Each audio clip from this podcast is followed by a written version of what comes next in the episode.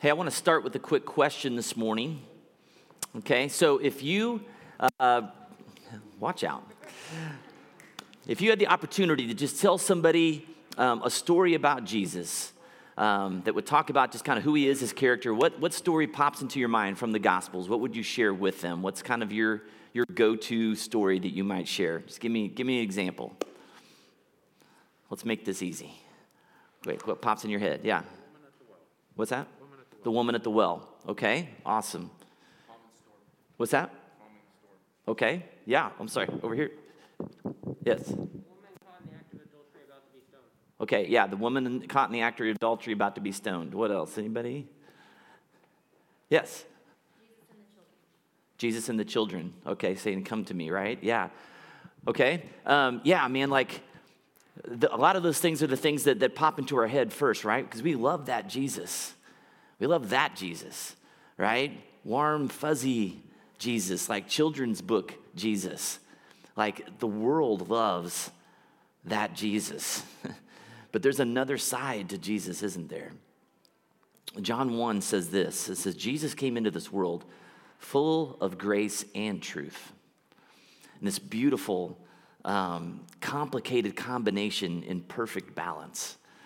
And so today we're going to talk about um, the Jesus that nobody wants to know. Jesus that nobody wants to know. The stories and images of him that probably aren't going to find their way into the children's books about Jesus. so, the Enneagram has become kind of a big thing in the last few years, definitely in kind of mainstream Christian culture. How many people have taken it, know their type? Okay, a lot of you guys out there, okay? Um, so, basically, the premise of the Enneagram is um, that we all have a leaning towards one of nine personality types that kind of all humans kind of would fit into one of those categories as kind of their primary way of viewing the world and their perspective, okay?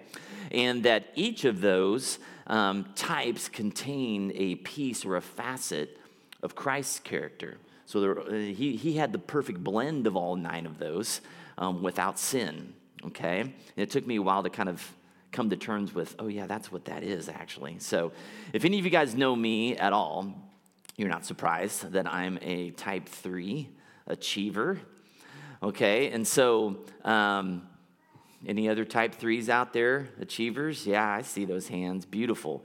Okay, so with this summer, we were studying with our staff, and, and we were kind of studying our type, and then we gave a presentation to the rest of the staff on, hey, here's who we are, kind of how we're wired. You know, Blair went over the top with a PowerPoint slideshow and, you know, fog machine and all kinds of things. And um, so Justin's like, yeah. she went first and was like, really? Is this what we're going to do? So, anyways, it was awesome, Blair. Appreciate it. Yes.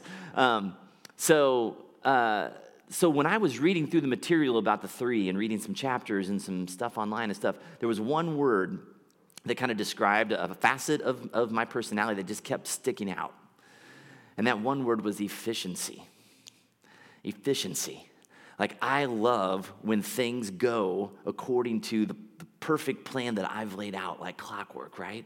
Like, hey, we're going to get up at this time, we're going to eat breakfast at this time, we're going to leave at this time, we're going to arrive at this time, this is going to happen, this is going to happen, we're going to leave at this time, we're all going to come home and it's going to be awesome, right? And when that happens, really, honestly, no matter what happens in between, if it like went according to my plan like clockwork, I'm like, ah, that was a pretty good day, right?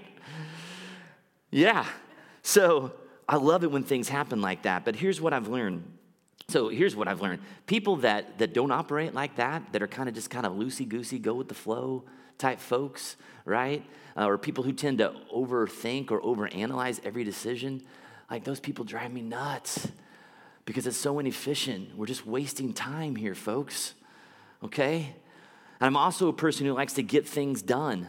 So if someone has an idea and it seems like a pretty good idea, I'm like, let's let's make it happen. Let's see if it works. The sooner the better. So I like action. I like doing things, right?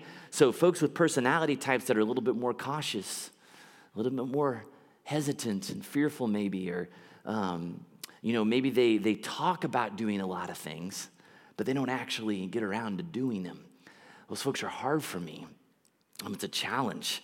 Um, well, guess what?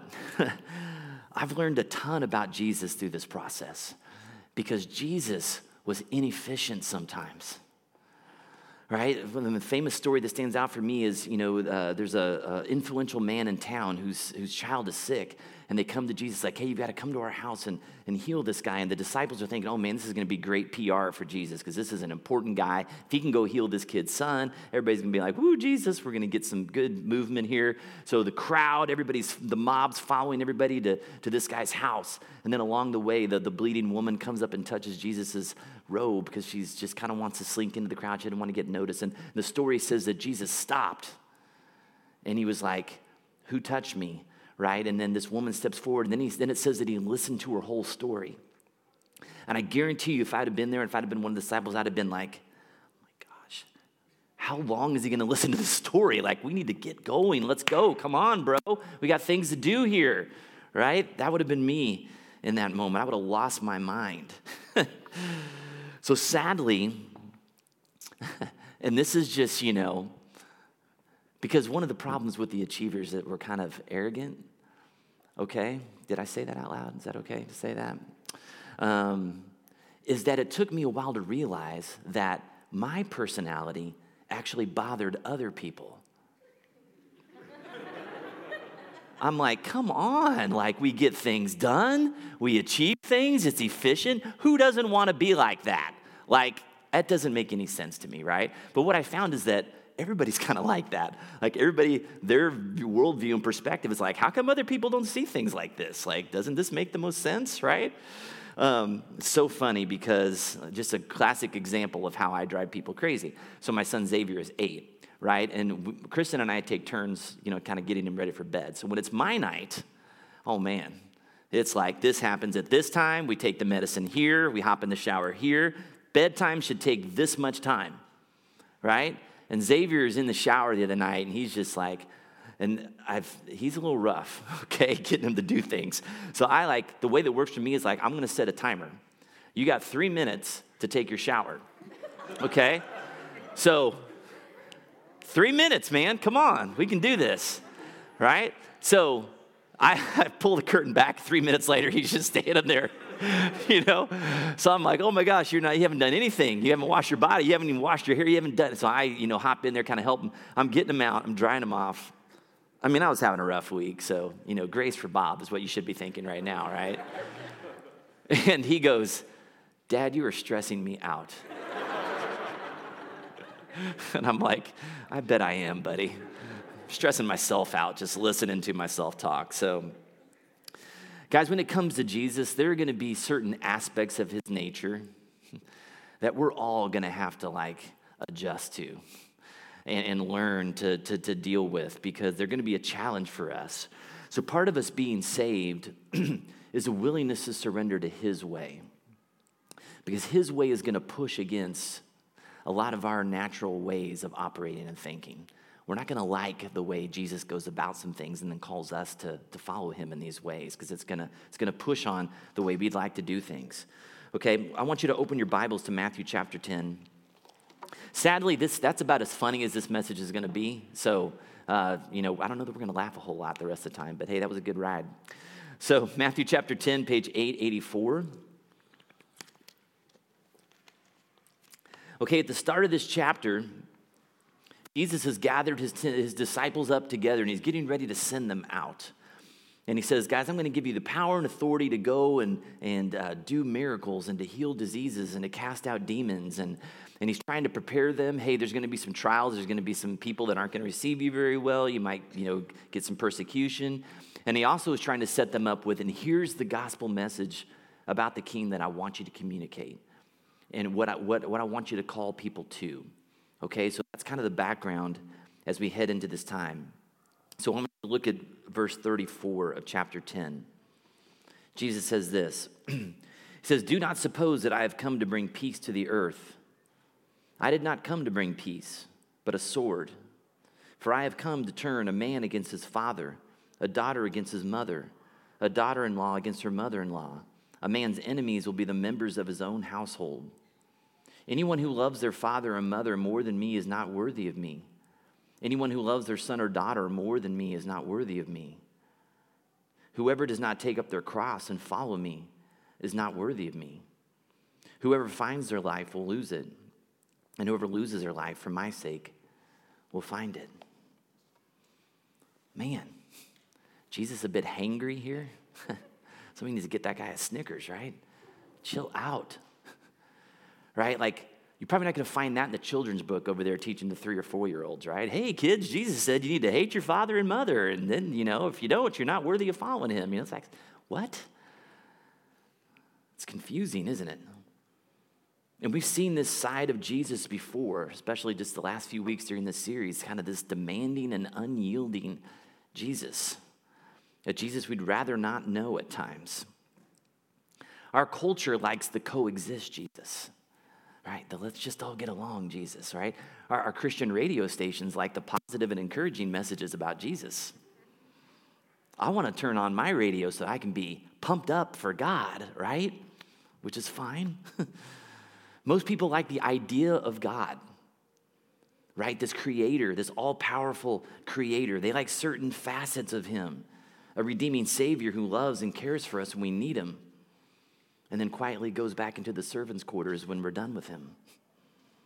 But the reality of God, ah, that's a different story. Let's look at His message. Starting in verse 4, He says, Do not suppose.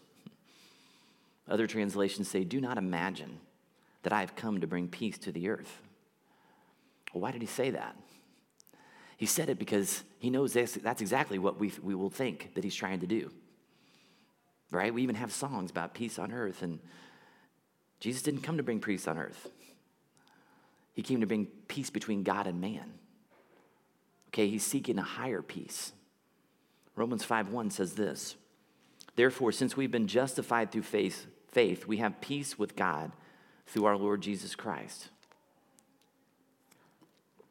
That's the peace he was seeking. He came to bring a sword. Okay, the sword in, Scripture is usually equated with eternal truth. And this truth is a message of peace that divides those who choose to receive it from those who choose to reject it. And Paul said that this message that he was preaching, to some it was the aroma of life, to others it was the aroma of death. There was no in between. There is no in between with Jesus. And many times the presence of Jesus divides rather than unifies. Many times the presence of Jesus divides rather than unifies. Why is that? Because when we follow the example of Jesus, we see these competing things, right? Because we live in a world, it, and, and Jesus' call, it, it goes against the way the world normally operates right? We live in a world, especially in America, that's everybody's on the path of upward mobility, right? More, bigger, better. And then we meet this Jesus who, who we've talked about this before, is on this path of downward mobility, of giving things in this world away so that he can love and serve others. And so we have these competing ide- ideologies that, that I would just say to you guys I don't know that it's possible that you can be on both paths at the same time going in opposite directions. We can't be living the American dream and trying to, you know, get more and more for ourselves here while also following a Jesus who's shedding things so that he could be more open to doing God's will and following what he has for us. Those things are competing against each other. And we have to choose which path we will follow.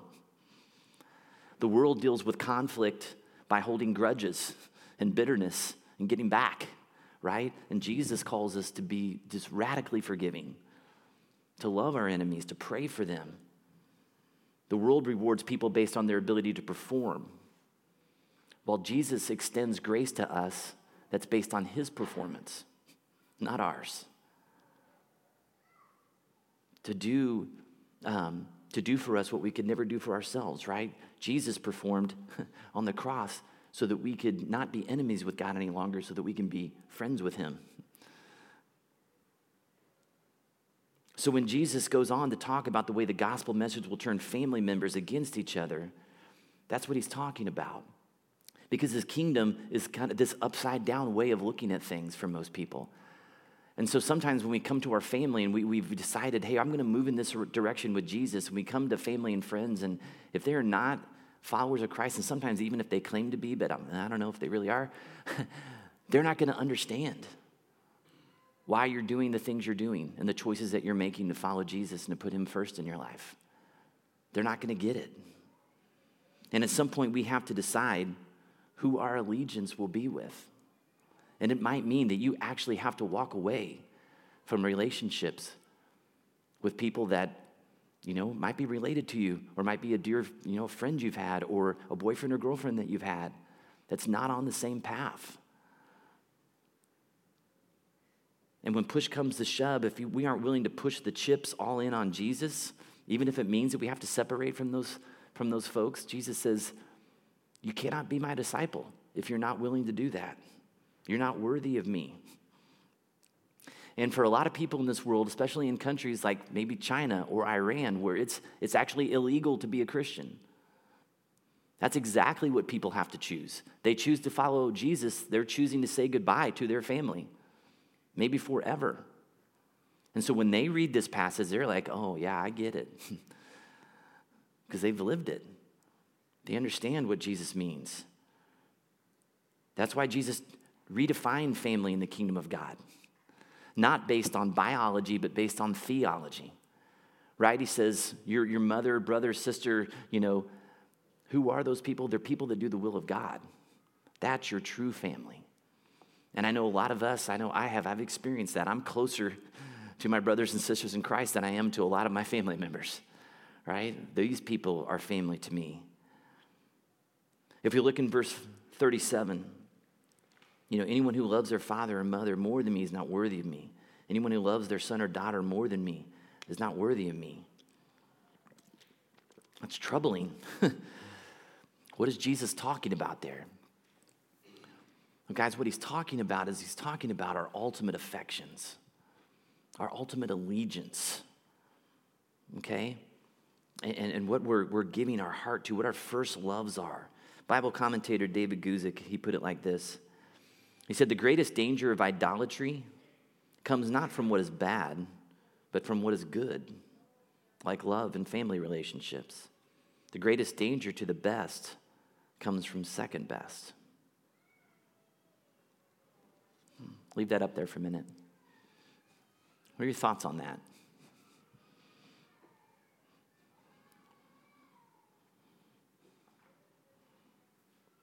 Or what would be maybe an example for your own life where you feel tension because there's a second best thing that competes for your heart?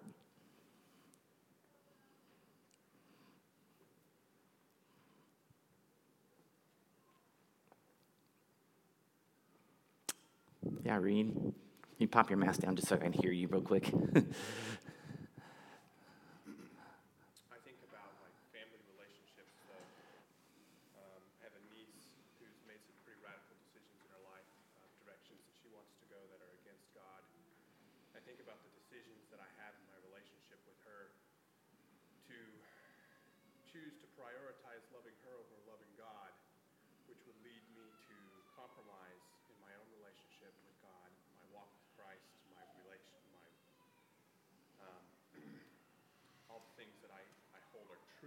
Mm-hmm.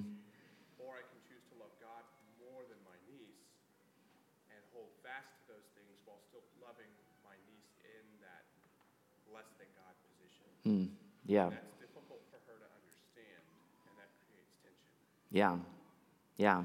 So real relationships with family members who, yeah, who might not be pursuing Christ and yeah, we can't just rub stamp their decisions and say, yeah, that sounds great. It's like, well, no, there's a, there's a different truth. And um, yeah, that's good. It's hard. Yeah. You pop your mask off so I can hear you real quick. Sorry.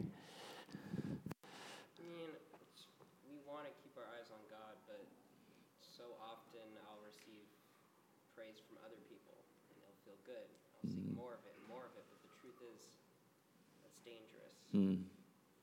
Because mm. it's temporary. Yeah.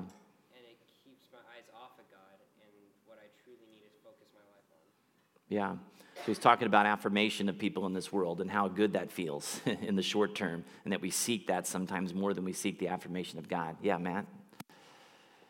I think when we identify bad things in our life, it's some, some of those things are rather obvious, and we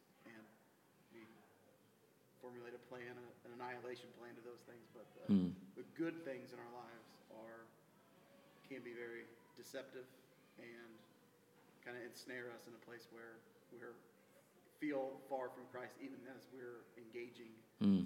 um, in these good, uh, healthy things in, in our lives. And it reminds me of like uh, C.S. Lewis quotes, like, evil is only spoiled goodness. So, like, even the good in our lives can be twisted in a way where it sends us very far away from Christ. Evil is only spoiled goodness. Yeah. So he's saying that things that are, that are destructive, you know, um, we, we can sometimes see real easily, and, and we can make a plan to kind of cut that out of our life, and that just makes sense. But he said this, sometimes the things that um, are the second best are kind of a little bit more sneaky, right? And one of those things can be ministry, right? You can be doing things for God, right? Just like we talked about last week in Justin's message, right? Lord, Lord, um, we're doing all these things for you. He says, I never knew you, right? Because first and foremost, commandment number one is love the Lord your God with all your heart, soul, mind, and strength. The greatest command, right? So that's the challenge that we have right now. So the question that we need to ask ourselves is Is Jesus a higher treasure in our life? Is he a higher treasure over anything or anyone? What rules your heart? What dictates your actions? What do you think about? What controls your mind? What are your first thoughts in the morning and your last thoughts at night? Is it Jesus? Because that's the level of submission and worship that he demands. Our, a sign that our hearts are surrendered to him above everything else, first and foremost. And one of the, the true marks of someone who's saved is the reality of this new birth that's happened in them. There's this deep, profound transformation of what we most love and treasure. And so, has that shift in affections taken hold in your life? Would people around you acknowledge that there's been that transformation in you? God, they used to be really into this or they used to really love this, but now they love Jesus more than those things, and I can see that. Our ultimate loyalty must be to Him. And so in this passage, he's going straight at two things that tend to kind of have primacy in our lives our family relationships that we just talked about, and then our own life, ourselves. Let's look at verse 38 and 39 again. It says, Whoever does not take up their cross and follow me is not worthy of me. Whoever finds their life will lose it. Whoever loses their life for my sake will find it. It's hard for us to, to really appreciate the context of this conversation that Jesus was having. Okay, this, this is shocking language that Jesus is using here. This was the first mention of the cross in the book of Matthew. So the disciples at this time have no idea that Jesus is going to wind up on the cross. They don't understand that. And so when he compares following him, being a follower of Jesus, to this brutal, horrific death of crucifixion, and saying that's what it means to be my follower, like the disciples had to just be horrified and jarred by that proclamation. That sounds like a fun ride to be on, right? Holy moly. Guys, see, these guys grew up in the region of Galilee, which is kind of in northern Israel. You got Judah in the south where Jerusalem was, and the Galilee where Jesus was from, and a lot of the disciples, almost all of them were from there. And there had been a Jewish revolt against Rome in about 4 BC, so a little over 30 years before Jesus is making this statement. The Roman government had come in and squelched that rebellion. And the government at the time in, in the region of Galilee, where these guys were from, where their parents and grandparents would have seen this, 2,000 Jews were crucified. And they were lined up on the roads coming in and out of town as a reminder of this is what happens to you when you pledge your allegiance to something else besides Caesar. And so that, that image, that story would have been fresh in their minds. So, this take up your cross was a striking uh, miss image of carrying the means of your execution, your death, as you went about living in Jesus' company. That's what it means to, to follow him. And if you're not willing to embrace the reality of laying down our life for the cause of Christ, and we're not worthy to be called a follower of Jesus because that's the path that Jesus was on. He was on a path of self sacrifice, of yielding to the will of the Father. And the Apostle Paul understood this language, this imagery. I want you to look at Philippians chapter 3, if you can turn your Bibles there. It's page 1073.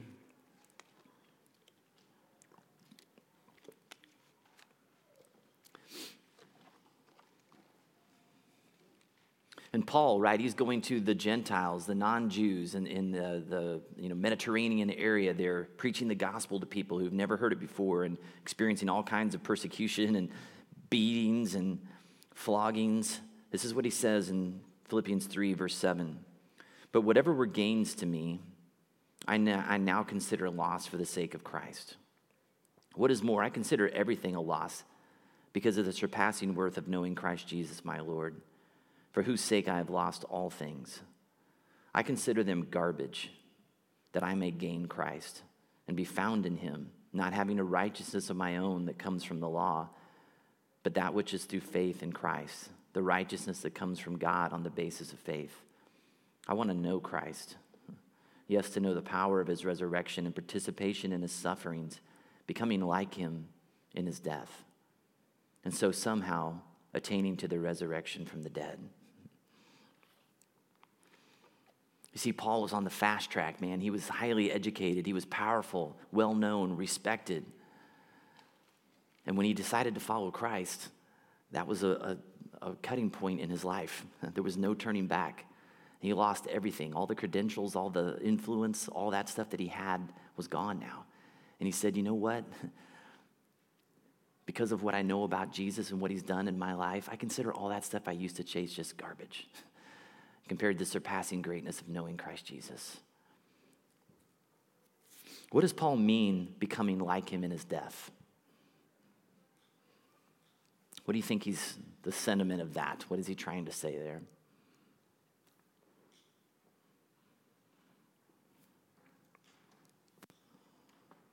it takes. If he has to give up even his life, which is the most valuable thing to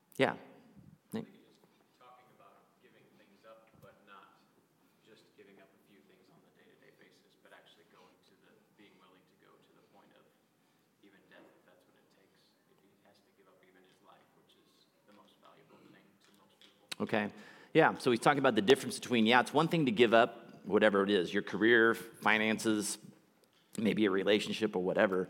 Saying, I want to carry that all the way through to being willing to lay my life down if that's what it takes, if that's what the call of Christ demands from me on this journey.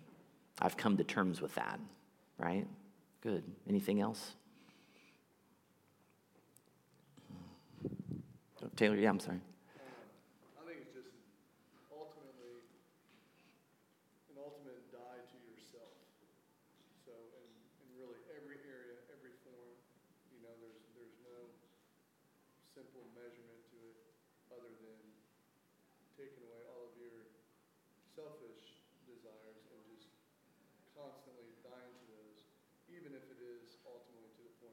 Mm-hmm.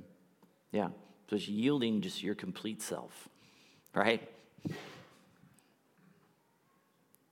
Guys, here's the thing if I value my life in this world more than I value Jesus and the life in the next world, I cannot be his disciple. If I value my life in this world more than I value Jesus and the life of the next world, I cannot be his disciple. Jesus came to bring a sword, and a sword cuts and it divides. Its purpose is to divide. And Jesus, as we've been looking over the last several weeks, he is constantly in the business. If you read the Gospels and see what he says, he's constantly in the business of trying to divide the genuine from the fake,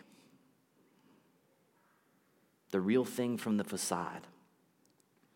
In Matthew 15 8, Jesus quotes the prophet Isaiah and he says this these people honor me, honor me with their lips, but their hearts are far from me. They look great on the outside, they're saying all the right things, but on the inside, their hearts are not mine. They're not yielded, they're not surrendered. And guys, we have to keep in mind the context of Jesus' speaking. He knows what he's preparing these guys for. He knows that the cross is coming for him. He knows that for his fledgling little church on the other side of his resurrection comes persecution, right? Fierce opposition from Rome and from the Jewish religious authorities. He knows that these guys are going to be thrown into the Colosseum and devoured by lions. He knows that Nero is going to take them and put them on stakes and light them on fire. He knows all these things are coming. There was no room for people who were merely interested or intrigued by Jesus. This couldn't just be, oh, that's, that's interesting. Oh man, I want to go see the next cool healing that Jesus does. He's like, no, that's not what this is about. This is about giving your life away. That's why the crowds thinned out often. when Jesus said hard things, people are like, well, I'm out of here. Mm-hmm. He needed people who were so convinced of his lordship that they were willing to die for that belief because a lot of them did. And here's the sad reality initially, and maybe it's actually encouraging for us, is that after Jesus' arrest, when he's going to be taken on trial right before he's executed, Matthew writes in Matthew 26, 56, Matthew, who was one of the people he's talking about himself, Matthew 26, 56 says this All the disciples deserted Jesus and fled. Not exactly a ringing endorsement for loyalty, right? like most people, the disciples wanted Jesus for what he could do for them. They loved being a part of something that was powerful healings and miracles and transformed lives and the adoration of the crowd as they came into Jerusalem that last week of Jesus' life the thought of, man, when Jesus gets his kingdom established, I'm going to have this position in his new kingdom and I'm going to have all this authority. You know, they're always arguing about who's, who's going to be the greatest in Jesus' kingdom, you know? Who's going to sit on his right hand? But it, when it became bitterly clear that Jesus' plan and his path was not one of upward mobility, but of laying down your life, of consistently serving and giving yourself away, That's when he found out who was really with him. This message is supposed to be good news, the hope of the world. Guys, the reality is, is it kind of hurts going down. It's hard to swallow because the rewards are eternal. Right? We spent, you know, a few months just a little bit ago talking about what eternal life's to be, and it's to be amazing, but we don't get that yet. Jesus says, in the here and now, there's to be suffering and it's to be trouble. in this world, there will be trouble. You will have trials, you will be persecuted. But take heart, right?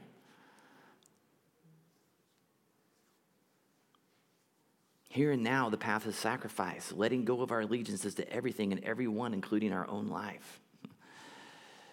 Is there a line in your life? There are. There are lines in our life, maybe I shouldn't ask it as a question, at which we kind of draw like, I'll follow Jesus this far.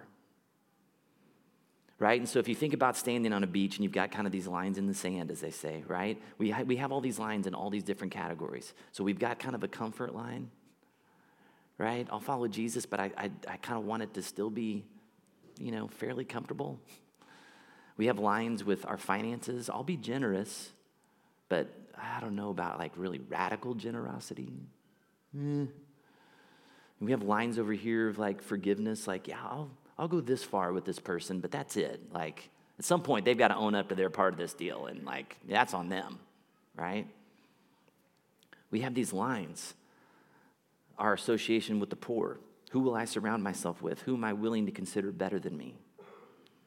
Our reluctance to repent and take responsibility for our sin and the pain that it causes others.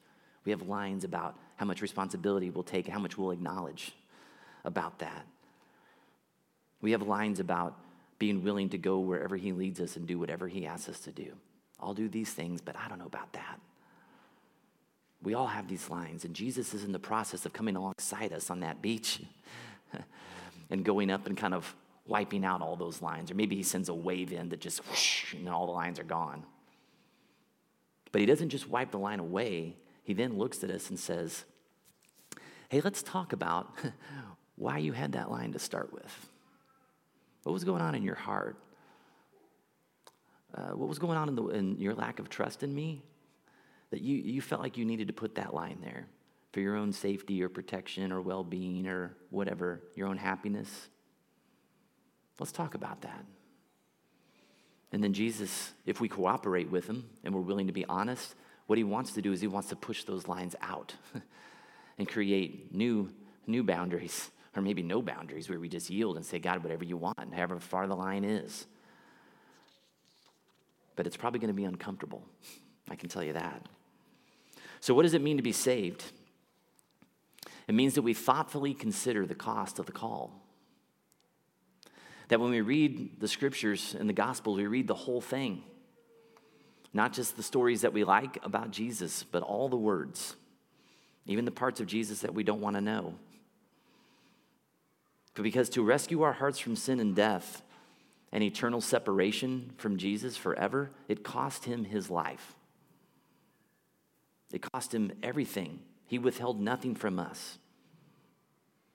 So his demand is that we do the same. But before we drift down the slippery slope towards doom and gloom, we have to remember that this is all good news for those that receive it and surrender to it. Because here's the thing is all other roads, Jesus said, lead to death. They might look good in the short term, right? The, the flashy lights and, and all the fun. But guys, why do you think we have so many celebrities in our culture who are lonely and desperate and hurting? Because they've found out too late that what they thought was going to bring them everything they ever wanted isn't really what they need. Guys, here's the good news. is that we aren't left to our own strength to figure out how to live this self sacrificial life for Christ. Right? At the same time that Jesus was saying, guys, this world is going to be difficult. And here's the thing I'm going to be leaving soon, and that's going to be difficult for you to swallow too. But guys, I'm going to send you an advocate, the Holy Spirit, who's going to live inside of you. My very presence, the power to do everything that I've called you to do, to live this life, this self sacrificial life I've called you to, and to do it joyfully. Not as like, oh gosh, man, I got to carry my cross, another day of being a Christian in this world. Oh, right? He says, yeah, you're going to be carrying your cross, but, right? Remember, he also says, come to me, who all who are weary and burdened, and you will find rest for your souls, right? Because my yoke is easy and my burden is light. Both of those things are true at the same time. Hey, wow, is that the music that's time to stop? It's like the Academy Awards. All right, Bob, let's bring it to a wrap. All right? We have to hold those things in tension, guys. They're both true. We got to carry our cross, and it's a hard life, but also another verse says that his commands are not burdensome. Right? So there's a sweet spot in there. If we're, if we're viewing it just as doom and gloom, I'm like, oh, being a Christian's so difficult. You're not viewing it right. We've got to reframe our mind here. Okay? I want to finish in Romans chapter 8. If you could open your Bibles there. This is Paul again. And he gives us some perspective. We're going to start in verse 26. He says, In the same way, the Spirit helps us in our weakness. We do not know what we ought to pray for, but the Spirit Himself intercedes for us through word, word, wordless groans. And He who searches our hearts knows the mind of the Spirit because the Spirit intercedes for God's people in accordance with the will of God. God, He prays for us in accordance with God's will. Isn't that awesome? And we know that in all things God works for the good of those who love Him, who've been called according to His purpose. Okay, skip down then to verse 31. What then shall we say in response to these things? If God is for us, who can be against us? He who did not spare his own son, but gave him up for us all how will he not also, along with him, graciously give us all things? Who will bring any change against those whom God has chosen? Charge, excuse me. It is God who justifies. Who then is the one who condemns? No one. Jesus Christ, who died, more than that, who was raised to life, is at the right hand of God and is also interceding for us. So that's, that's the Holy Spirit praying for us all the time. That's Jesus sitting at the right hand of God praying for us all the time, right? Who shall separate us from the love of Christ? Shall trouble or hardship or persecution or famine or nakedness or danger or sword? As it is written, For your sake we face death all day long. We are considered as sheep to be slaughtered. No, in all things. We are more than conquerors through him who loved us. For I am convinced that neither death nor life, neither angels nor demons, neither the present nor the future, nor any powers, neither heights nor depth, nor anything else in all creation will be able to separate us from the love of God that is in Christ Jesus our Lord. Guys, the call of discipleship is great, but the love and the power of our God is greater than any fear or uncertainty any worries that we have, any reluctance, any duplicity in our hearts. And so the call is to surrender him to him, to the one who surrendered his life for you. I was listening, some of you guys know I'm old, all right? I used to like this band named U2 for a long time. You might have heard of them. They're a rock band. If you haven't, look them up. They're kind of good. But it was a, a concert uh, album that I was listening to, and the lead singer uh, said this to the crowd. He said, There's only one flag in this world the white flag. Surrender. Have we fully surrendered to doing Christianity our way? Have we waved the white flag to our Savior and said, Teach me, teach me your way, God? What is, what is Christianity? What does following you look like on your terms? Teach me how to do that. Help me to see the, the things that I still want to hold on to because I, I have these lines that, that I don't want to let go of so that I can be completely yielded to you so that I don't find myself unworthy of the calling that you've given me. Guys, we're going to take communion. and communion is just a reminder again that, well, it's a reminder of a couple things. It's a reminder of how far Christ went to save us right? What it cost in order for us to have life and forgiveness and hope and joy and eternal life with Him was Jesus' blood and His body. And what it costs for us to follow Him is the same thing. Right? So, in doing communion, we say on one hand, I receive that. I understand what the cost was, and I receive it, but then I also understand that you're calling me to that same thing. And I'm saying by participating in this that I'm on board with that. And so, if you're not sure if you're on board with that, I would maybe not take communion. That's okay if you're still sorting that out and trying to figure out is that the life that I want to live, this calling? Okay, because this, this is a serious thing, the implications of what we're about to partake in. and it reminds us as it goes into us that Christ is in us, giving us the power to live the life He's called us to. Okay? Um, the cups are here on the side, um, and the white lid cups are the gluten free ones. There's ones in the balcony for, for those folks up there, too. So um, we're just going to give you some time of silence to pray, and the ushers will dismiss you. Let's pray. Heavenly Father, we thank you for this time in your word. Um, man, you know, a lot of times we read these things, and, and it is kind of the Jesus we don't want to know sometimes because it's hard and it's heavy. And even this week, as I was kind of having a heavy week, and then I had to sit in this heavy scripture, and I'm just like, oh gosh, come on, Jesus, really? Like, this is what I got to preach this week? Um, and it's difficult. But God, you're, you're trying to, to help us understand uh, the real path to life and just how short this time is here on earth. And that in order for us to really love people well and to serve people well and to forgive well and to be um, generous and gracious, that we have to die to our own desires. We have to be willing to nail those selfish parts of us to the cross, or else we will never reflect you well. We will always stop short of how far you want to go, how radical your love is, your grace is, your mercy is. We'll always try to back off that a little bit to make it comfortable for us. God, we have to surrender, we have to yield. So, God, confront those parts in our hearts that still are clinging to things that, that are not you, other idols that we have, things that are second best that we've made best. Show us what those things are.